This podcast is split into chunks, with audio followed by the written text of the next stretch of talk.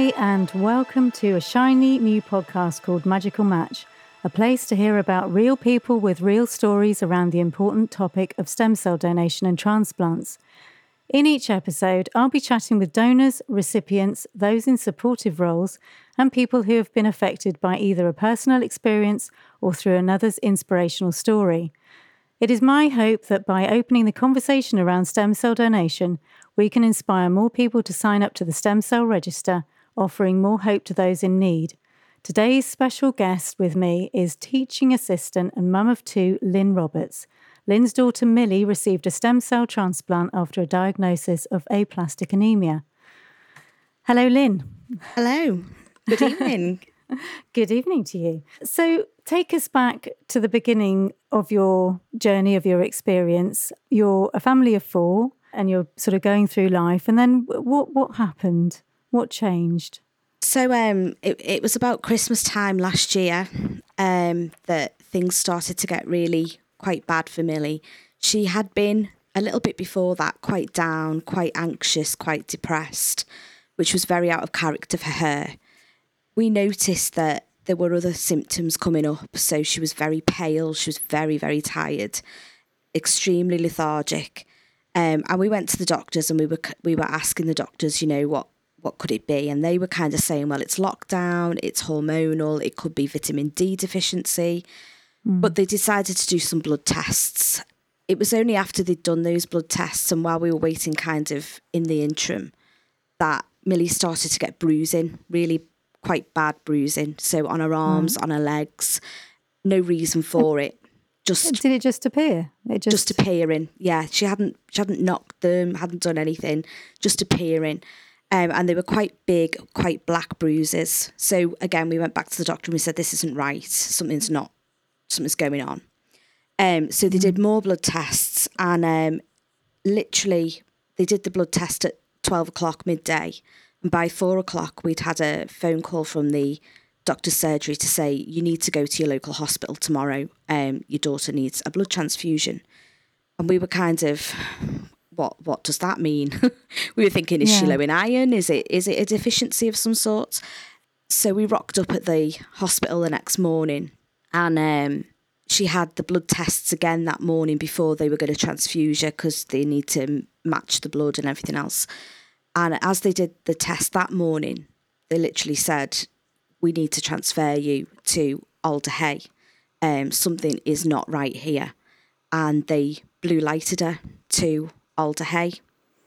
See, now all of this must have been a huge shock because it's not the average thing that you expect, is it, when you're taking your child to the doctors? And how old is Milly? So Milly at that point was 16. She's now 17. Right. Yeah. And how did Milly take it? Milly's quite laid back in herself. So she's kind of like, oh, okay, that's all right. Yeah, we'll go to the hospital. She's still thinking at that point that, you know, it's a deficiency. There's something, you know, she needs a bit of a top up of blood. Maybe it's an iron level or something. But I think she started to clock because I was in work that day. Because of COVID, only one parent could go anyway. So Dad had taken her to the hospital. And they took her in the ambulance and Dad had to follow in the car. And I think when she was in the ambulance, she kind of got a bit of a inkling that something wasn't right. And then when she got to the hospital, they'd taken her straight up to the Teenage Cancer Trust unit at the hospital. Yeah. So it was kind of like a, what's going on here? And obviously me and Dad were there ready when she got there at the hospital. And at that point, we were told there's a suspicion that it could be leukemia and that they were going to do some further tests. So she was quite, she took it quite well. She was kind of like, right, okay, if that's what it is, I'm in the right place. Me and Dad weren't taking it quite so well, but that's just Milly. No. She's super strong anyway. And she's very, you know, she's very down to earth and very, you know, okay, that's fine. We can do this. So at that point, she was okay.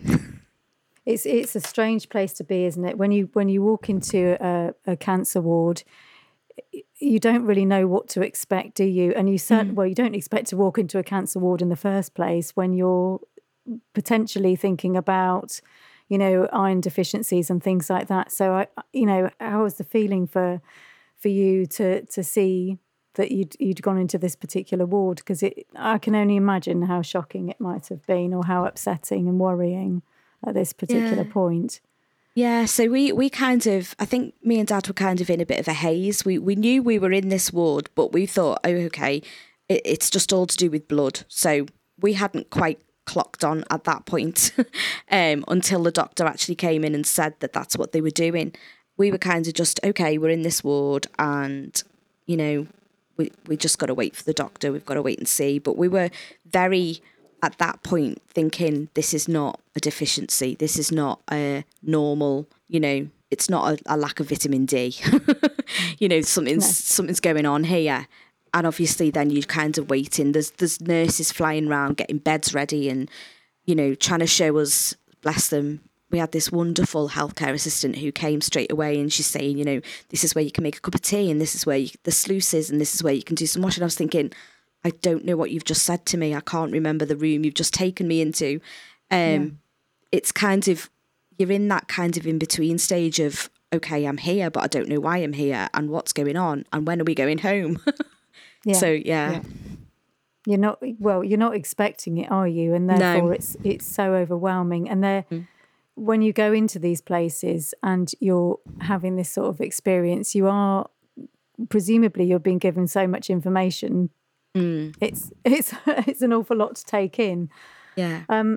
Milly got the diagnosis eventually of aplastic anemia. Yeah.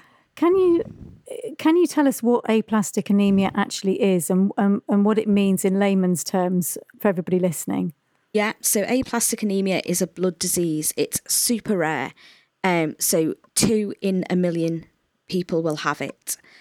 It's basically bone marrow failure. So your bone marrow is not producing any of the blood cells. So it's not just focusing on red blood cells or white blood cells. It's all of them. So she had a deficiency of red, white and platelets. And actually, it's a life-threatening blood disease under the cancer umbrella. And they say that because although it's not a tumour or a malignant cancer, it is diagnosed and it is treated in the same way as leukemia or another type of cancer. Yeah, so that's basically it in a nutshell. Now, the causes of it, there's 2 different types of aplastic anemia. So there's acquired and there's inherited. So, yeah.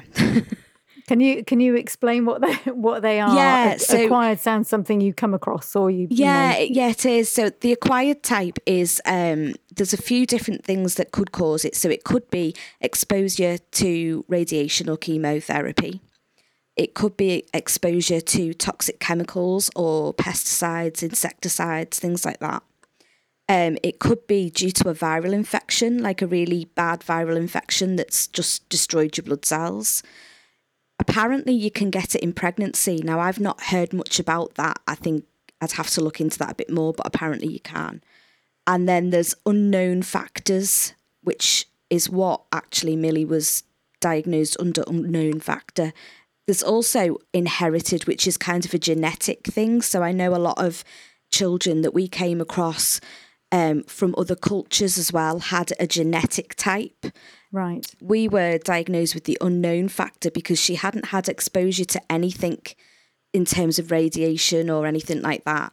And it wasn't genetic when it come back from the tests. So at that point, we didn't know what had caused it. And have they been able to give you any further clues since? Not really. As a family, we were aware that Milly had glandular fever about 3 years before any of these symptoms started to show. So we kind of thought, well, could it have been that knocked her? Now, the doctors kind of said they weren't sure about that because it was so far in the past that they would have assumed that symptoms would show a lot sooner. However, they weren't ruling that out completely. But because it wasn't an obvious cause, she's still down as unknown for now. Well, let's hope they find out what the cause is. I mean, it sounds sort of an astonishing situation to be in.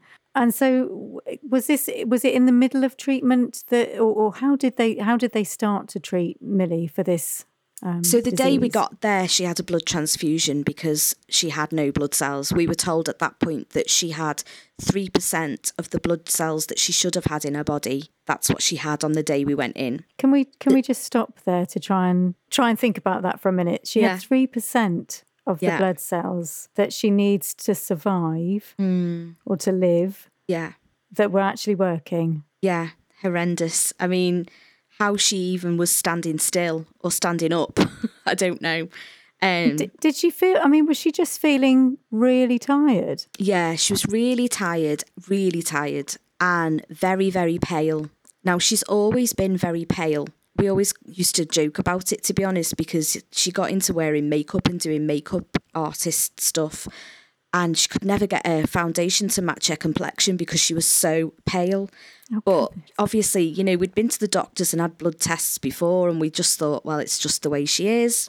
Yeah. And if you actually saw her now, her complexion is so much, she's got such beautiful pink skin now. It's unbelievable. Everyone mentions it now. But yeah, at that time, very, very tired, very, very down and anxious and very pale. In hindsight, when you realise when you're going through these sorts of situations, you realise, especially when it comes to blood transfusions, what a huge, huge difference that makes to somebody, and how they look and how their skin changes and how their, you know, their mouth might change and go pinker.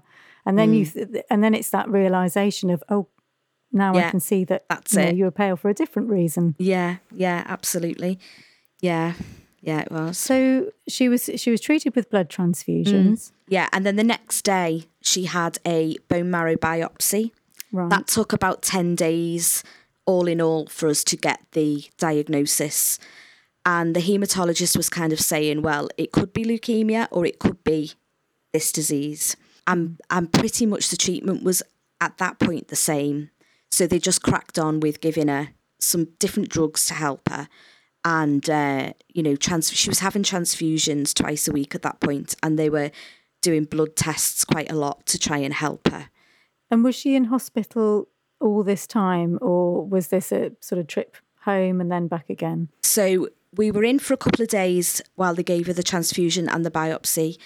Then we went home, and she was in twice a week to clinic, having her bloods tested. And, you know, we were just waiting on results at that point as well.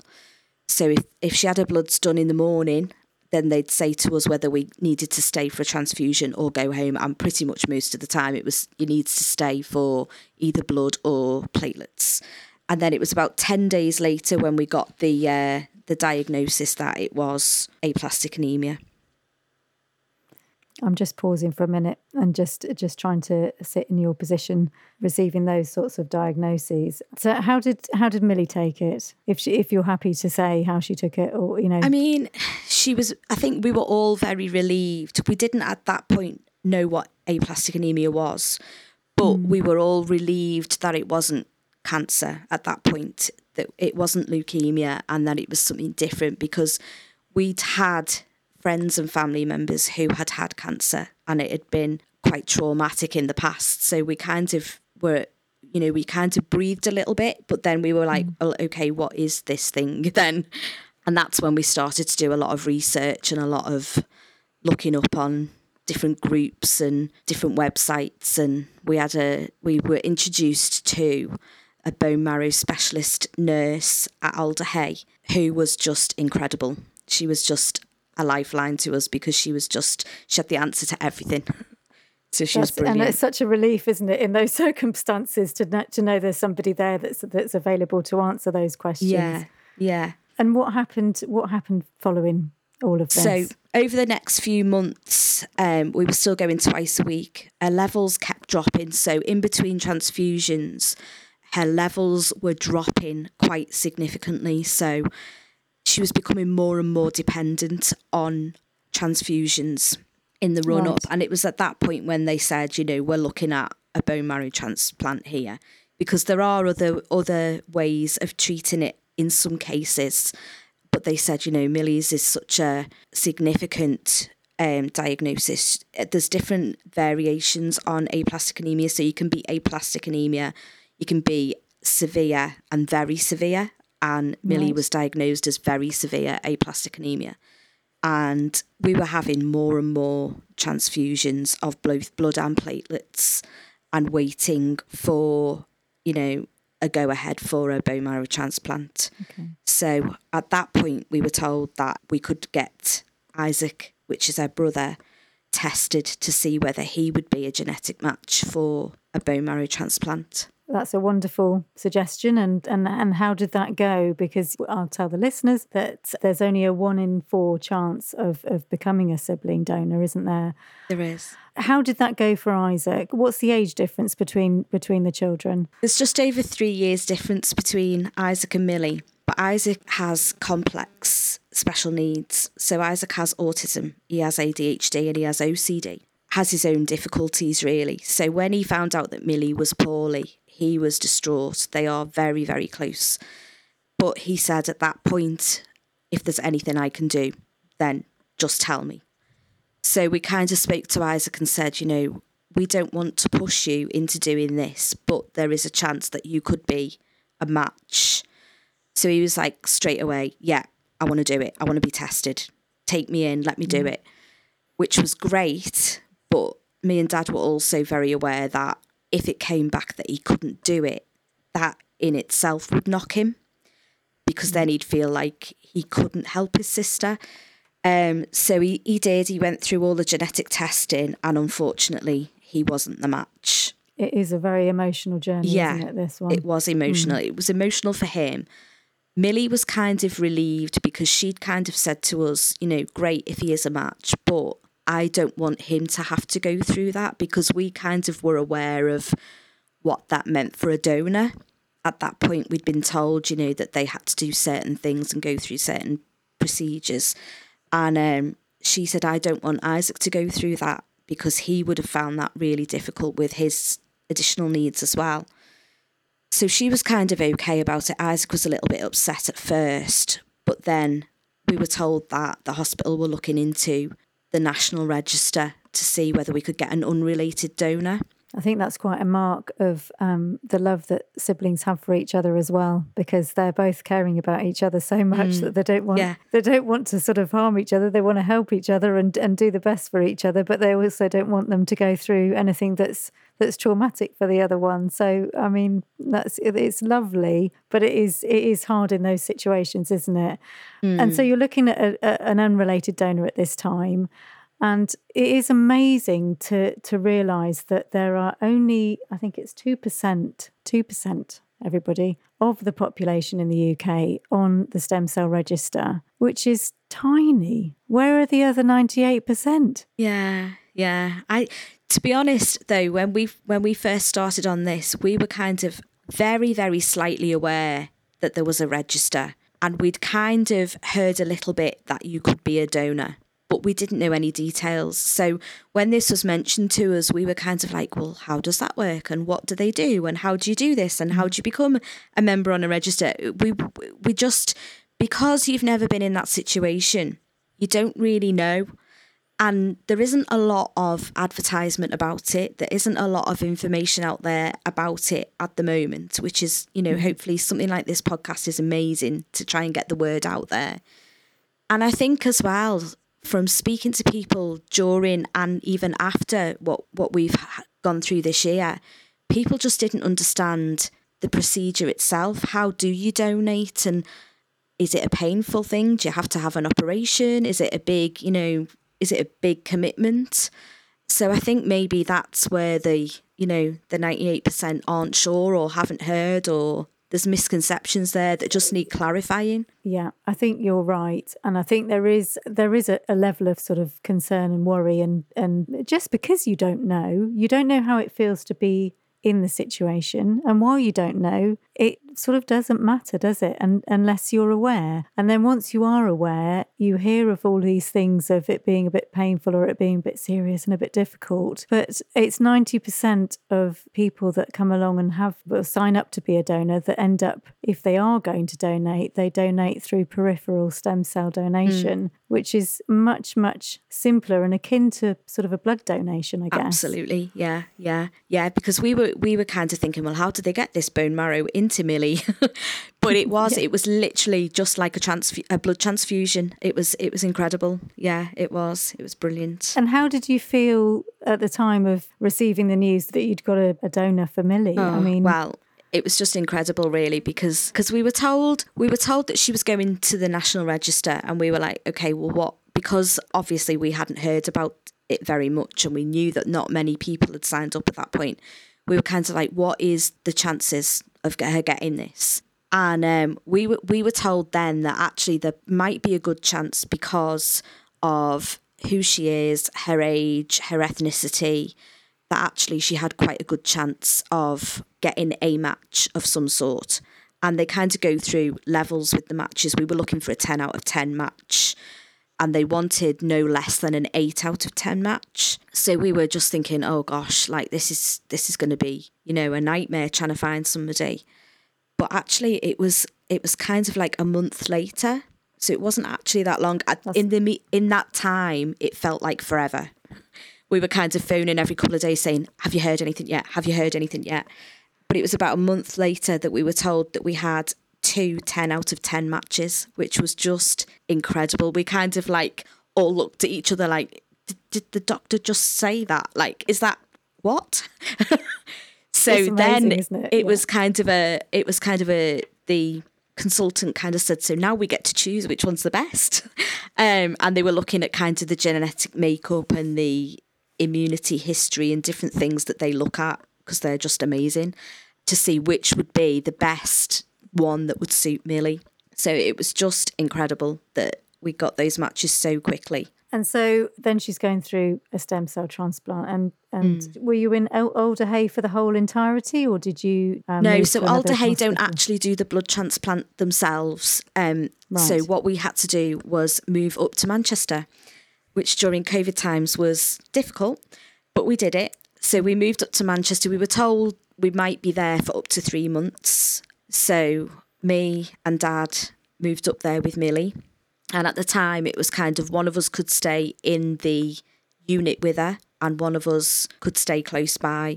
So Dad kind of stayed in a travel lodge for a few nights. And then fortunately, the hospital referred us for a place at the Ronald McDonald House, which is just right next to the hospital. And we got a room there that then we could swap in and out of, and Dad could have a few nights in the hospital. So that was just incredible. So yeah, we were up in Manchester, and we were kind of there for about a week, 10 days before the transplant.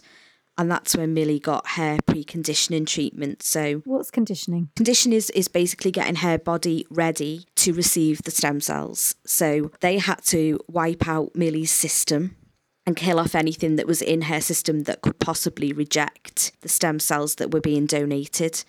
So she had a course of chemotherapy, which knocked out all the blood cells, all the bone marrow that was left in her body, and obviously that takes out all your immune system as well. So all those lovely childhood jabs that she had and all the kinds of immunity that she built up over the years from having maybe chicken pox or, you know, anything else, that was all lost during the conditioning. And then what they do is when you're having a stem cell transplant, the days before are minus days. So we got there at like day minus 10. And then on day 0, it was transplant day. And then any day after transplant day is a plus day. So we're now on day plus 194. So 194. Yeah, 194. And oh my goodness me, that's amazing. Yeah. How is Milly doing right now? At this moment, she's brilliant, absolutely brilliant. So she was in the other day.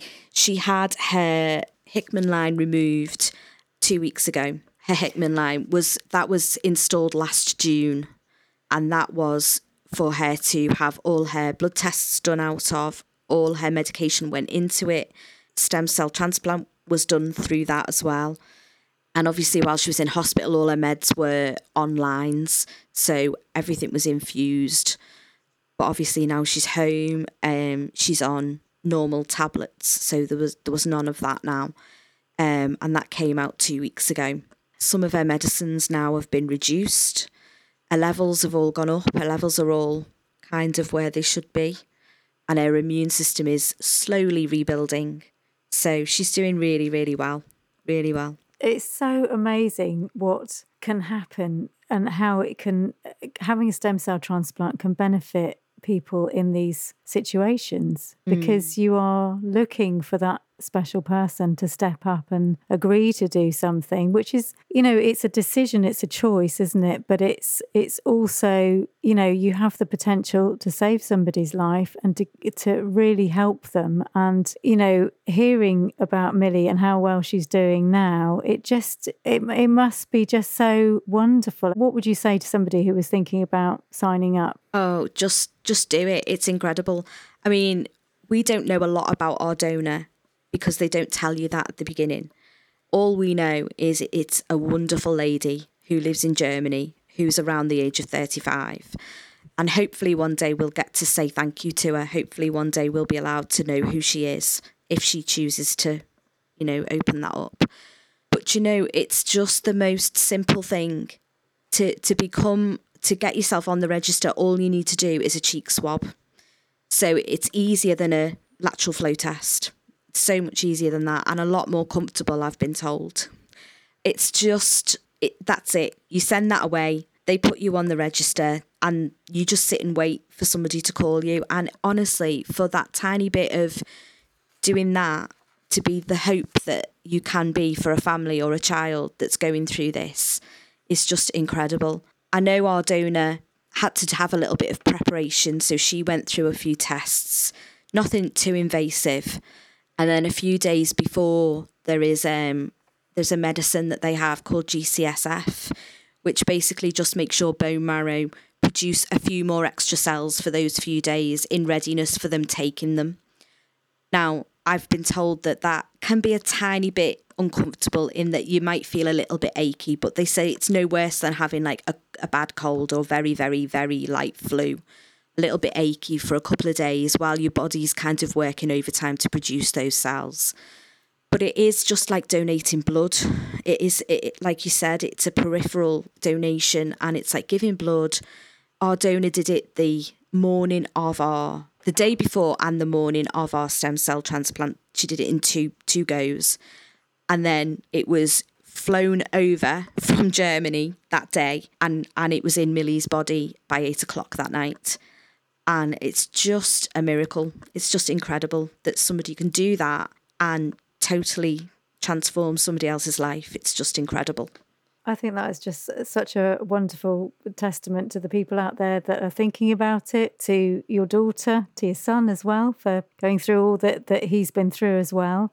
And the fact that, you know, your family have gone through such an extraordinary year, and now this has happened, and it's all thanks to somebody who is a complete stranger, who did a cheek swab that took a minute, 2 minutes, popped it in the post, and then had a phone call that they might be a match. I mean, I think it's 1 in 800 the chance of actually becoming a donor once you've signed up throughout the whole of your life. What an incredible thing to do. I'm just thinking now that the aat.org.uk, they are the Aplastic Anaemia Trust, is that right? Yes, they are. Yeah, they're incredible. So it's run by volunteers, and the fella that actually set it up had aplastic anemia himself, and he set this up because obviously nobody else knew a lot about it when he was going through it. And it was actually through them, we Googled aplastic anemia and this came up, and we found out a lot of information. They do incredible things. They've got booklets, they do little storybooks to explain it to the children. They do a lot of fundraising and awareness. They've got a Twitter page, a Facebook page. They've got parents who, you know, parent pages so you can chat to other parents. And we met this incredible family on there, Connor and Rachel and Max, who had been through this just a few months before Milly got her diagnosis. And they were incredible. They kind of messaged us straight away and said, listen, we're on this journey too. We're a few months ahead of you. Use us, talk to us, rant at us, cry with us, ask us questions, whatever you want to do, we're here. And that was just incredible, because all the way through our last year, they've literally been in touch with either me or Milly's dad at least weekly, if not every other day. And it's just incredible how people, you know, can find other people to chat to and to find information about. But yeah, the AA Trust, actually tomorrow, the day after this recording, is the Aplastic Anemia Trust Awareness Day. So there's a big campaign. It's called the Super Rare Campaign. And they just want to raise awareness about what aplastic anemia is, and also about stem cell transplants and how you can come onto the register. So it's amazing that we're actually doing this tonight, and then tomorrow is the awareness day. That's just incredible. Yeah, I think it just goes to show that you, even in the most dire of circumstances, you can find huge support. You know, when you're standing in a ward and you're not quite sure who to talk to or who to turn to, even it's lovely that you've got charities that do step up, that do know about these things that are so incredibly rare. You know, and to be able to give you that support, and also obviously you're talking about Connor there with his family and his experience. It matters hugely, I think, to anybody who's going through this sort of set of circumstances in the family, to be able to find other families who know exactly how it feels, to be able to keep you going, because it can be quite a long journey. But it turns out Milly was only in hospital. She was supposed to be in there for 3 to 6 months, was it? And she came out quite a bit sooner. Yeah, incredible. Yeah, so we had the most amazing team. We had the best paediatric consultant, who is a specialist in this area, in bone marrow transplant, and he was looking after Milly. And initially when we went over, we'd been warned you're probably going to be over there about 3 months, and that's if everything goes well. You could be over there maybe 6 months if she starts to get infections and. Maybe has, a bad reaction to chemo or whatever else. So we were we moved everything but the kitchen sink up to Manchester with us. We had carload of everything to take with us. And day plus 19, we were told, you can go home. Her levels are fine. She's doing great. There's no reason to keep you here any longer. You'll be coming back to clinic a few times a week, but actually you can go home. And we were like, no, what? Because actually while you're there, you're in this little safety net, you're in this little safety bubble, and you've got nurses coming in to do obs every 3 hours and give you the medicines, and you can ask all these questions. Is that quite right? Is that quite right? Why is she doing that today? What's this going on?